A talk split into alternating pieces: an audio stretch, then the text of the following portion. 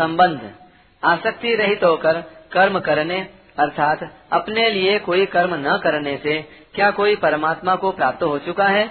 इसका उत्तर भगवान आगे के बीसवें श्लोक में देते हैं। कर्मण हि संसिद्धि मास्तिता जनकादयः लोकसङ्ग्रहमेवापि सम्पश्यन् कर्तुमर्हसि। राजा जनक जैसे अनेक महापुरुष भी कर्म के द्वारा ही परम सिद्धि को प्राप्त हुए हैं। इसलिए लोक संग्रह को देखते हुए भी तू निष्काम भाव से कर्म करने के योग्य है। व्याख्या। कर्म नहीं वही संसिद्धि मास्थिता जनकादय।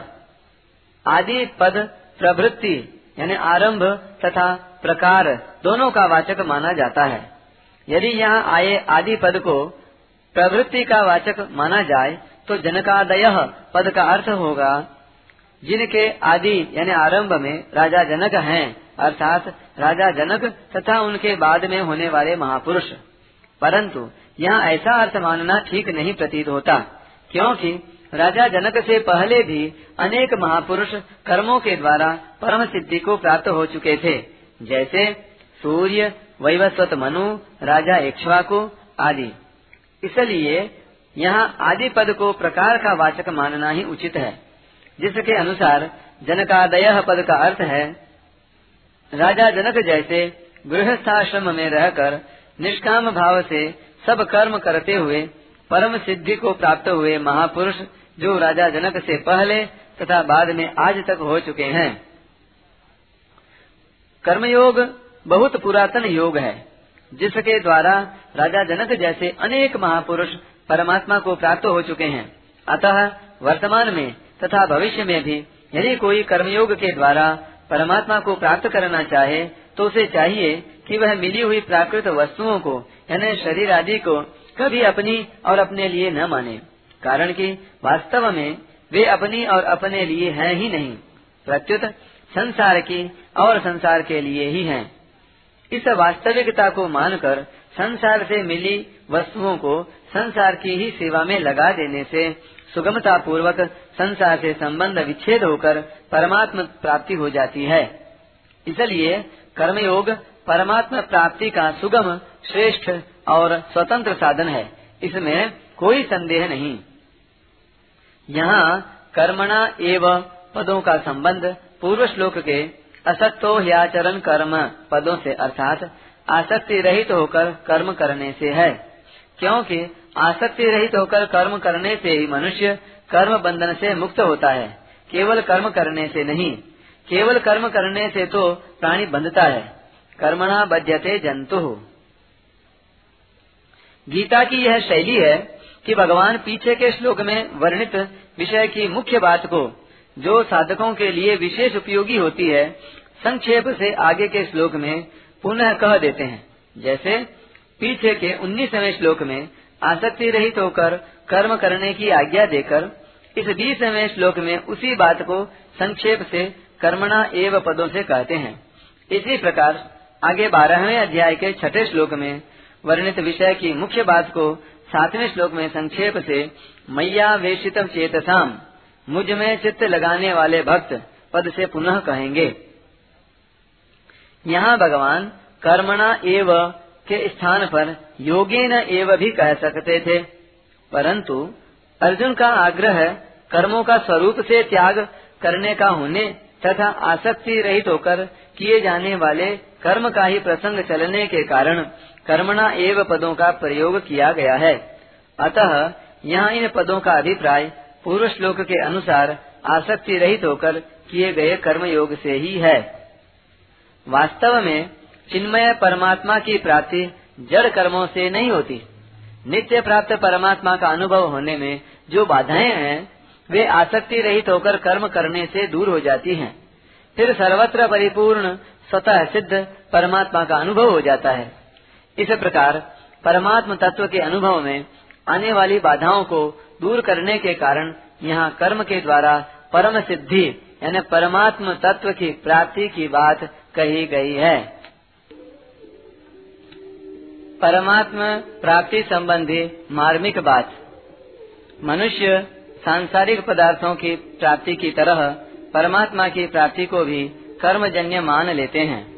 वे ऐसा विचार करते हैं कि जब किसी बड़े उच्च पदाधिकारी मनुष्य से मिलने में भी इतना परिश्रम करना पड़ता है, तब अनंत कोटि ब्रह्मांड नायक परमात्मा से मिलने में तो बहुत ही परिश्रम, यानी तप, व्रत आदि करना पड़ेगा।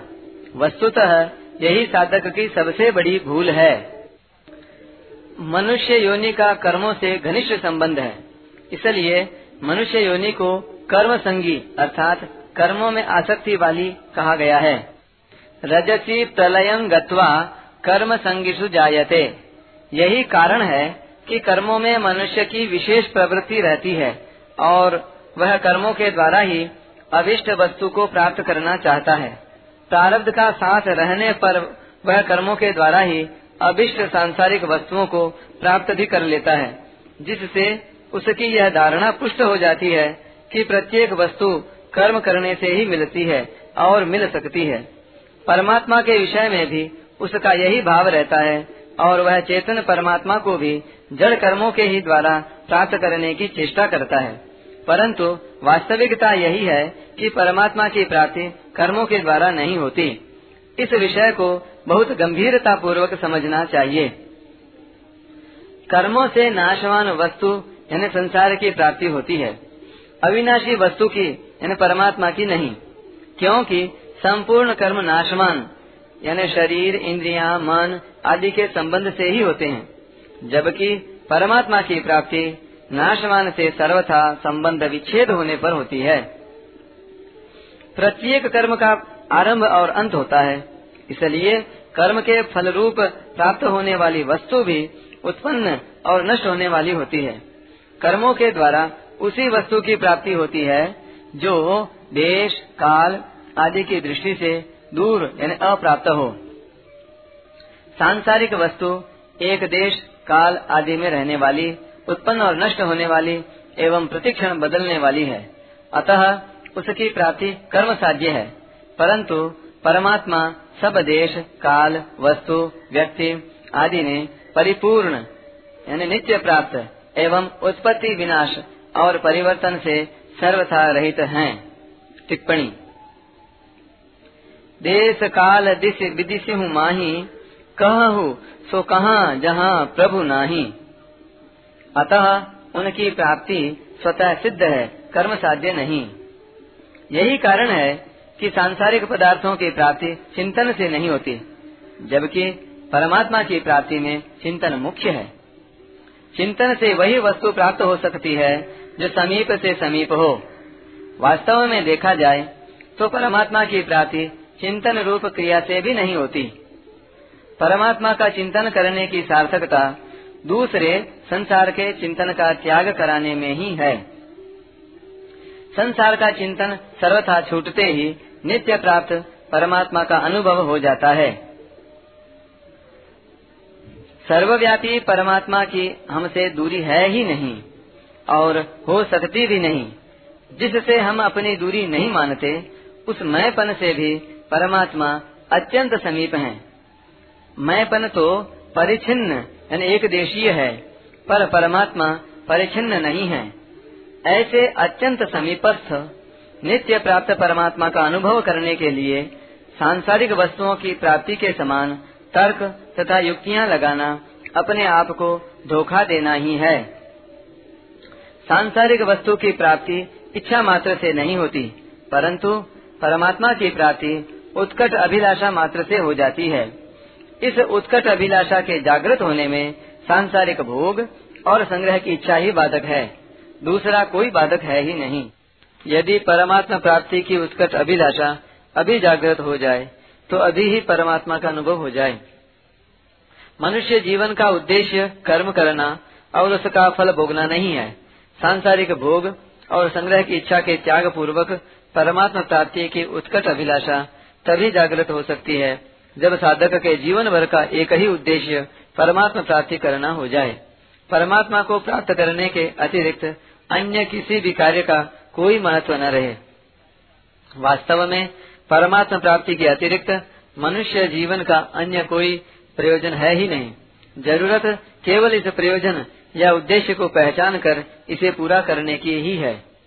यहाँ उद्देश्य और फलेच्छा दोनों में भेद समझ लेना आवश्यक है। नित्य परमात्मा तत्व को प्राप्त करने का नाम उद्देश्य होता है और अनित्य उत्पत्ति विनाशशील पदार्थों को प्राप्त करने की फलेच्छा होती है। उद्देश्य तो पूरा होता है, पर फलेच्छा मिटने वाली होती है।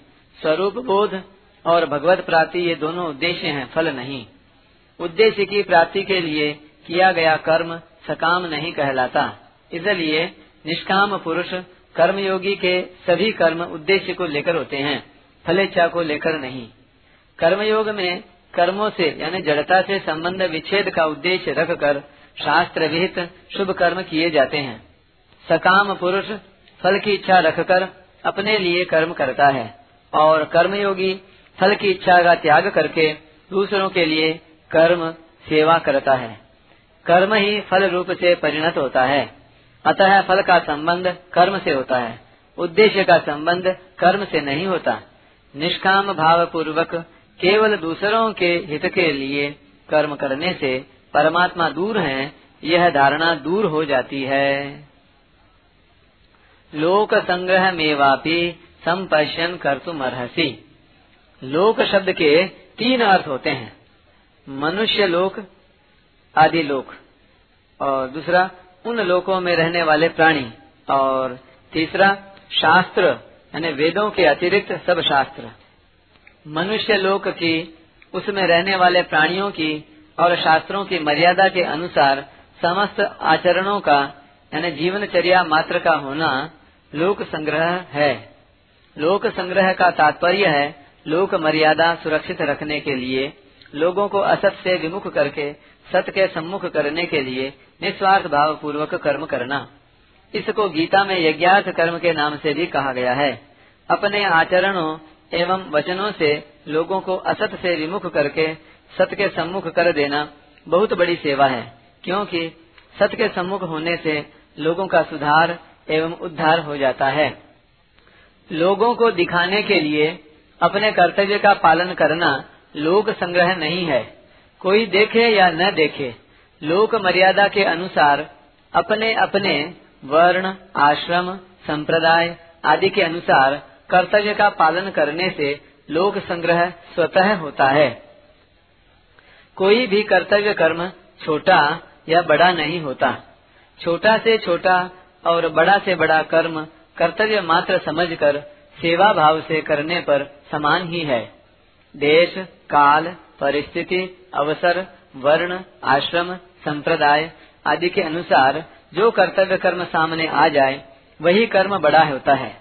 कर्म के स्वरूप और फल की दृष्टि से ही कर्म छोटा या बड़ा, घोर या सौम्य प्रतीत होता है। टिप्पणी।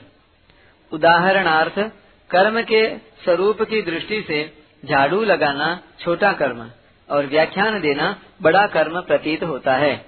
एवं कर्म फल की दृष्टि से कम दान करने का कम पुण्य और अधिक दान करने का अधिक पुण्य प्रतीत होता है। फलेच्छा का त्याग करने पर सभी कर्म उद्देश्य की सिद्धि करने वाले हो जाते हैं। अतः जड़ता से संबंध विच्छेद करने में छोटे बड़े सभी कर्म समान हैं। किसी भी मनुष्य का जीवन दूसरों की सहायता के बिना नहीं चल सकता। शरीर माता पिता से मिलता है और विद्या, योग्यता, शिक्षा आदि गुरुजनों से मिलती है। जो अन्न ग्रहण करते हैं, वह दूसरों के द्वारा उत्पन्न किया गया होता है। जो वस्त्र पहनते हैं, वे दूसरों के द्वारा बनाए गए होते हैं। जिस मकान में रहते हैं, उसका निर्माण दूसरों के द्वारा किया गया होता है। जिस सड़क पर चलते हैं, वह दूसरों के द्वारा बनाई गई होती है। आदि आदि। इस प्रकार प्रत्येक मनुष्य का जीवन निर्वाह दूसरों के आश्रित है। अतः हरेक मनुष्य पर दूसरों का ऋण है। जिसे उतारने के लिए यथाशक्ति दूसरों की निस्वार्थ भाव से सेवा यानी हित करना आवश्यक है। अपने कहलाने वाले शरीर आदि संपूर्ण सांसारिक पदार्थों को किंचन मात्र भी अपना और अपने लिए न मानने से मनुष्य ऋण से मुक्त हो जाता है। परिशिष्ट भाव। यहाँ आए कर्मण ही संसिद्धि मास्थिता पदों से सिद्ध होता है कि कर्मयोग मुक्ति का स्वतंत्र साधन है। जनक आदि राजाओं ने भी कर्मयोग के द्वारा ही परम सिद्धि प्राप्त की, क्योंकि उन्होंने केवल दूसरों की सेवा के लिए, उनको सुख पहुँचाने के लिए ही राज्य किया, अपने लिए राज्य नहीं किया।